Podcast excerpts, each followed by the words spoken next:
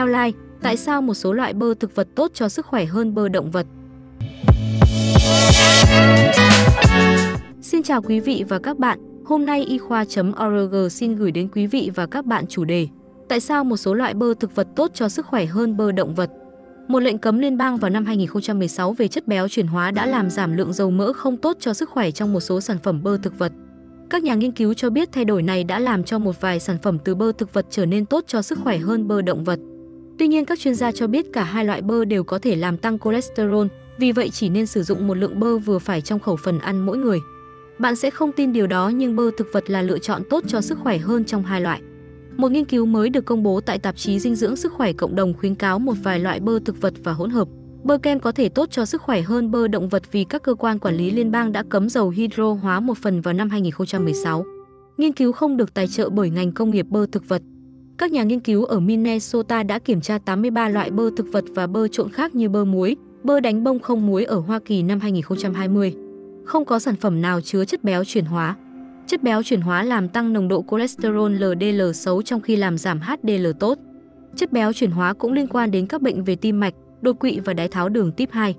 Trước khi bị cấm, chất béo chuyển hóa có thể được tìm thấy trong nhiều sản phẩm bơ thực vật.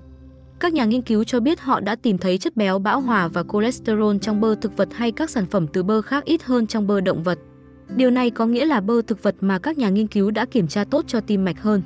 Các nhà nghiên cứu cũng báo cáo bơ thực vật dạng ống mềm và ống ép chưa ít chất béo no hơn bơ thực vật dạng que. Bơ thực vật vẫn là một loại thực phẩm chế biến. Tiến sĩ, bác sĩ Marion Nestle, một chuyên gia dinh dưỡng, nghiên cứu thực phẩm và sức khỏe cộng đồng tại Đại học New York cho biết bơ thực vật và các loại thức ăn tương tự là các sản phẩm được tạo ra để thay thế cho bơ. Bà lưu ý nhiều loại sản phẩm trong số này là thực phẩm siêu chế biến Ultra bờ Joseph. Quy tắc cá nhân về thức ăn của cô ấy là không bao giờ ăn bất cứ loại thức ăn nhân tạo nào bởi vì theo cô ấy con người không tiến hóa để ăn các sản phẩm công nghiệp. Theo Nestle nói, tôi cố gắng tránh ăn thức ăn nhân tạo càng nhiều càng tốt, vì vậy bơ thực vật không có trong thực đơn ăn kiêng của tôi. Nestle thích ăn bơ động vật hơn thực vật nhưng với lượng vừa phải. Nó là thức ăn thực sự, ít qua chế biến, chỉ có thành phần sữa bò, tôi thích bơ ngọt hơn bơ mặn, theo dõi mức cholesterol. Andy Santis, một chuyên gia dinh dưỡng và kiểm soát cân nặng, cho biết bơ thực vật đặc biệt là những sản phẩm bơ thực vật có thành phần chứa nhiều dầu thực vật tốt cho sức khỏe, như dầu ô liu, dầu bơ làm tăng nồng độ các axit béo đơn không no tốt cho sức khỏe, làm giảm nồng độ LDL.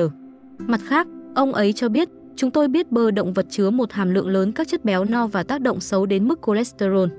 Thuốc hạ cholesterol là một trong những loại thuốc được kê đơn thường xuyên tại Bắc Mỹ cho thấy thực tế người dân tiếp nhận nhiều axit béo no được tìm thấy trong thịt đỏ và các sản phẩm giàu chất béo từ sữa khác trong khi các chất béo không no có trong các loại hạt, bơ hay ô liu ít gặp hơn.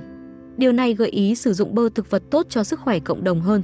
Nhưng theo quan điểm cá nhân, khi nhu cầu ăn kiêng tăng lên thì tốt nhất nên hạn chế cả bơ thực vật và động vật. Nói cách khác, một người khỏe mạnh có chế độ ăn uống khỏe mạnh thì theo quan điểm của Je Santis không cần lo lắng về việc sử dụng bơ thực vật hay động vật, khẩu phần ăn vẫn quan trọng. Tiến sĩ, chuyên gia dinh dưỡng, giáo sư giảng dạy dinh dưỡng tại Đại học New York, Lisa Zhang, tác giả của cuốn Finally Full, Finally Slim cho biết bất kể bạn chọn gì, điều quan trọng vẫn là khẩu phần ăn của bạn. Thông thường mọi người nghĩ nếu họ chọn ăn thức ăn lành mạnh hơn thì họ có thể ăn nhiều hơn, điều này phản tác dụng. Nestle cho biết một điều cần lưu ý là với trái cây và rau quả thì bạn không cần lo lắng nếu ăn quá nhiều. Chất xơ sẽ giúp bạn cảm thấy no và bạn sẽ ngưng ăn.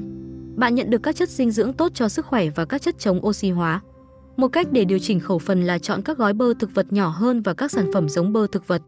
Giang giải thích rằng kích thước gói bơ lớn hơn dẫn đến mọi người ăn quá nhiều vì họ thường tập trung vào ăn mà ít khi chú ý đến kích thước khẩu phần ăn vào. Theo bà, điều quan trọng là phải tập trung vào những gì chúng ta ăn cùng số lượng thức ăn.